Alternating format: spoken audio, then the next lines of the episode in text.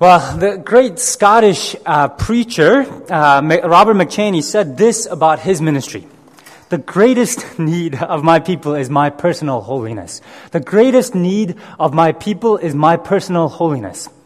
And I feel that as well as I do ministry, how my holiness affects this ministry, how I feel about things, how the congregation is, how my preaching goes, how I relate to others, how others relate to me part of it is my holiness. It's bound to my holiness. I think the problem of the unbelieving world, in fact, is that the unbelieving world have not met too many holy people.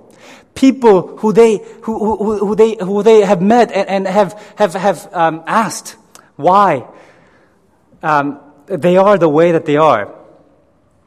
Even if people have personal, philosophical, intellectual objections, if they have met somebody who have, who have questioned, uh, who have made them question about their life. I'm sorry, um, just slightly distracted. Is it? Sorry. Um, let me start again. So, if um, even if people have met, uh, even if people have personal, philosophical, intellectual objections, if a non-believing person met who, uh, somebody whose life speaks to the holiness of God, if they saw somebody and met this person and said, wow, th- there's something different about this person, that, that person cannot be dismissed. You've met people like that, I imagine, and people um, whose lives have been challenged, um, who, whose, whose lives have challenged your complacency in your walk with Christianity, and people who have inspired you to be more like Christ. And of course, Jesus was like that. Jesus was not a person who people could ignore. A person in whom there was no darkness at all. He is the light, and darkness was driven away wherever he went, and people couldn't ignore him. Some people wanted to kill him. Some people wanted to worship him, but people couldn't simply ignore Jesus. Remember how John writes in chapter 3 of his Gospel 19 and 20. If you have your Bibles, look there. Uh, chapter 3, verses 19 through 20. He writes, This is the verdict. The light has come into the world, but men love darkness instead of light because their deeds were evil. Everyone who does evil hates the light and will not come into the light for the fear that his deeds will be exposed. But whoever lives by the truth comes into the light so that he may be, it may be seen cle- cle- plainly that what he has done has been done through God. Light has come into the world, but men love darkness eh, because of the light and they run away. But people who live by the truth come into the light, John writes. In the context of John's gospel, then, gospel, the, the, the, the statement that God is light speaks to his holiness the divine light and how it propels sin away, how it opposes sin, evil. And as Christians, we want to be like Jesus. We want to put to death uh, to our old self and become like Him, become holy like Him. And so, in our text, if you go back once again, John chapter, uh, 1 John chapter 1, verse 6, it, it hits us hard, doesn't it? If we claim to have fellowship with Him, yet and yet walk in darkness. We lie and we do not live out the truth. We do proclaim to have fellowship with Him. We call ourselves Christians, and yet we see ourselves falling. If we're honest, there are too many areas in our lives that we're not happy with, where we know that the Holy Spirit on our behalf is grieving inside of us because of our habitual sins. And before we go any further, we should start, we should understand that John isn't talking about occasional fall here. He says walking in darkness. And walking implies a direction. Walking implies going somewhere. Persistently moving towards this darkness. Not occasional fall. He's not expecting us to be a super Christian who doesn't sin at all. Actually, that's not realistic. In fact, it's the opposite, he will say later on. But, even with that, we do find it difficult, isn't it? To be holy. We find ourselves struggling with the same sins again and again, same temptations. What gets in the way then of becoming like God? Becoming light like Jesus? And I'm sure there are many things, and I think this text tells us a few things, uh, helps us in a few ways. Part of it is just the self-deception, the lies that we tell again and again to ourselves that can get in the way. So let's take a look at the first lie. In our outline, it says, I can do it alone. The lie that, w- that says, I can do it alone. So take a look at verses 6 and 7. John writes, If we claim to have fellowship with him and yet walk in darkness, we lie and we do not live out the truth. But if we walk in the light as he is in the light, we have fellowship with one another. And the blood of Jesus, his son, purifies us from all our sins. You see what John is saying there? He seems to be drawing a relationship between having fellowship with God, being in the light, and actually having fellowship with other people. If you walk in the light, you will have fellowship with other people, he says. And then he goes on to say that if you have fellowship with one another, that blood of Jesus purifies us from our sins. That somehow walking in relationship, living in relationship with other people will purify, purify our sin. John's not talking about atonement that Jesus has accomplished once and for all on the cross. Jesus has died and he rose again. He paid for our sins once and for all. And uh, he will make us completely holy when he comes back. But he is talking about the present, right? He says it's in present tense. He will purify us of our sins. The power of his blood that will purify us completely has started its work already. It has started its work now. It's working right now. The process of becoming holy that process of sanctification, we call it, has begun already. He purifies us from our sins already now. So we ask, how is it that the growing in holiness and what, what's the relationship between growing in holiness and having fellowship with other people? Once again, I think John is getting to the lie that we tell ourselves. The lie that says, I can do it alone. I don't need other believers. I don't need the church. If I have the Bible and the Spirit, if I just try hard enough, pray hard enough, work a little harder, then I can become holy like Him, is the lie that He's getting to. We might think we can do this alone, since it feels so easy to do it on our own, doesn't it? As you know, I live by myself, and I can tell you that it's easy to do this by yourself. I'm super patient with myself. I'm very loving if the only person that I have to love is myself. I'm also very good at forgiving. I'm not too tough. I'm kind and gentle. I am good towards myself. I'm a good listener to myself. But that's not what holiness is. That's not what Christian virtue is. When we're talking about patience, love, forgiveness, gentleness, kindness, and goodness, all the fruit of the Spirit that we talk about, that is all about relational virtues. Those are Christian virtues. Um, uh, holiness, along with others, um, have to be developed, uh, along with other Christian uh, virtues, need to be developed in community, in life with each other, in relationship with each other. Did you catch that phrase in verse 6? Living out the truth. This isn't living out the truth in your room. This is living out the truth in real life, in relationship with other, other people. That happens the holiness, uh, our growth happens in community. Growing in love means loving people who are not lovable.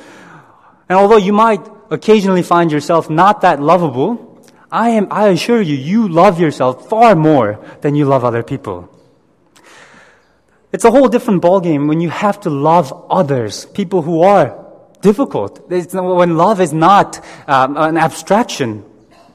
We grow in our patience when things go, don't go our own way and when we're living in relationship with others.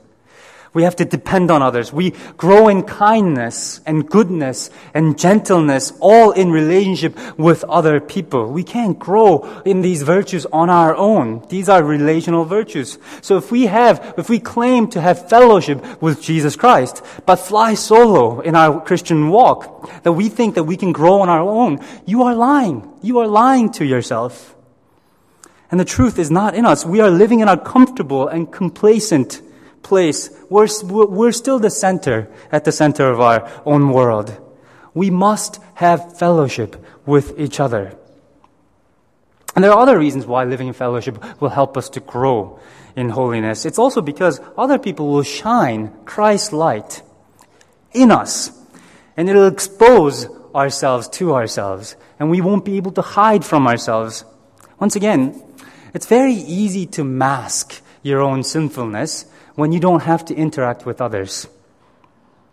I've been recently challenged on how impatient I am with everything. If I didn't live in the community, if I didn't do things, if I just did things on my own, I wouldn't have learned this um, about myself, how deep it goes. It's because I have to depend on others. It's because I, le- it's, it's through that I learned that I am super impatient. I'm also learning that I'm not a very gracious person, that the default mode is a bit of self-righteousness and anger that comes out. And once again, I didn't know that I was this ungracious until I had to interact with others. I was forced to recognize this about myself. And when we live together, God will shine His light on our flaws through other people. In fact, this is what the first thing that people say about marriage, isn't it? People, they say um, one of the first things that newly married people have told me is um, is that when your spouse is with you all the time, that person becomes a little bit of a reflection of you. That person instantly reacts to, um, to you on all that you say, and, and you recognize how sinful and selfish you are in the constant interaction. And just as marriage is a training ground for holiness, the church should be as well. We need, the world needs us to be holy. And that's why we should be living in community, that we should be living in relationship with people who are sitting next to you, people in your links groups, in order that we may become more and more like Christ, in order that God will shine His light more and more on us, that we, we can work on our holiness together. I can do it alone is a lie. If we don't have fellowship with others, we're not living out the truth, and we're not being purified from our sinful nature. The second lie, second lie that we often tell ourselves that prevents us from becoming more like Jesus is one that says, I'm not a sinner. I'm not a sinner. Or its variation, that's not a sin. And that's, a, um, you see how John puts it in verse 8. John puts it in verse 8. If we claim to be without sin, the sin that says, I'm not, the lie that says, I'm not a sinner. In the verse 10, if we claim we have not sinned, that's not a sin we might tell ourselves. The mark of a Christian isn't one who has been so sanctified that she feels like she's arrived, that she's not a sinner anymore. If we feel that way, once again, the truth is not in us. Saying that we're not sinners might seem far fetched to some of you. Um, but it's all too common. Many non Christians say they're not sinners and are deeply offended when we call them sinners. When we say all have sinned and fallen far short of the glory of God, they are offended. They might say, well, I'm a good person. I haven't done anything really bad. In fact, our culture tells us that we're fundamentally good. And some of us then are also so self-righteous that we feel more like saints than sinners. This is especially the case when we start comparing ourselves with other people, people who have done something really bad. When other people's sins are exposed, we all of a sudden feel very self-righteous about ourselves. And we, th- we say, I can never be like that. I'm not a sinner like that. I don't have that particular sin, as if we're so different from all those people who have fallen. I'm not like that is a close relative to I'm not, I, am without sin, isn't it? And if we feel this way, if we say that to ourselves, we deceive ourselves. It might also, uh, it might be that we don't feel like sinners anymore because we don't call sin sin anymore. We claim that we have not sinned. Partly, I think this is because of the many, over many generations, uh, we have made certain sins acceptable in our culture. For example, we often, I think, rejoice in chances uh, for gluttony, opportunities for gluttony, indulging in our senses, overfilling our senses. We have idolized greed in our culture. Selfish ambition that's singled out as a sin many times in the New Testament is a, apparently a good thing in our culture. In fact, if you don't have that selfish ambition, you're often in the workplace, you get left, left behind. People don't think you care about the work anymore.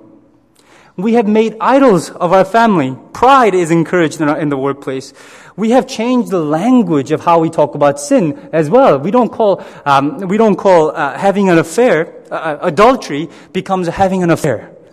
Theft is helping myself to the perks. Selfishness is standing up for my rights. We have changed the language about sin. That might be a problem. Some of us also have made some of these pet sins that we have part of our lives, and we tell ourselves that's not so bad. Our addiction to pornography, our sense of insecurity, pride, and greed, all the things I've mentioned. We say, well, that's just part of being a human being. That's not really sin. That's just being human. And if we don't call these things sins, if we claim that we have not sinned, we make God out to be a liar. We're saying God is a liar and his word is not in us. So you see, a mark of being a Christian is not a sense of having arrived at some point of holiness, sense of complacency within ourselves. It's actually keen awareness of our sins, grieving in our fallenness and this explains why many new Christians are discouraged so often, right? After having become Christian, they become more and more aware of their sin. They feel like they're sinners they never were before. But that happens because sense of sinfulness is a result of walking in light. God coming into our lives and shining His light. They're seeing their actions and words and attitudes that they never considered sin before. Sin because Christ is sensitizing them by the Spirit through God's Word. God's light is peeling back layers of our hidden depravity so that we may be able to see ourselves as we really are. That's why the greatest of saints have all, always called themselves the worst of sinners. I'm not a sinner. That's not a sin. Our lies that we tell ourselves that get in, get in the way of us becoming like Christ. So, what are the sins that God is exposing in your life? Through other people, through the work of the Spirit, through His Word. What are the sins that God is working in your life right now? And what do you do with it? Remember John 3, 19, 20. But whoever lives by the truth comes into the light so that it may be plainly seen that what he has done has been done through God. You see, the people who live in the darkness run away when their sins are exposed. People who love Jesus, who live in the light, run to Christ. They run to Christ and they get their sins exposed. And they say, they praise God that God is exposing this sin in my life so I can become more like Him. They run towards the light. They confess their sins and ask for God's help, as Robert has said as we were doing um, our confession. But some, some of us struggle with this sin, this lie, but also the other, completely the opposite side is also true, isn't it? Some of us say we're not sinners. Some of us struggle with self righteousness, but for many people, the complete opposite uh, is what their struggle is. They, li- they lie. That the lie that says we are too sinful and we're beyond help, that it's hopeless. And that's also a lie, isn't it? That we are beyond redemption. That gets in the way of becoming like Him. You know what I'm talking about? When we sometimes become too aware of our sins, we wallow and dwell in our sins, and we don't think we can be cleansed. Maybe it's a sin that you've been carrying around for years, and you think it's just beyond God's reach. Maybe it's a sin that you've committed in the past, and every time you think about it, you just feel dirty. But if we believe this lie, then we too make Jesus, we too make God to be a liar. You see what John says in verse 9? If we confess our sins, he is faithful and just and will forgive us our sins and purify us from all unrighteousness. If we confess our sins, God will purify us. And that's in present tense. God will purify us we can have confidence that this is true because this, it's, it's based on God's character and what God has done.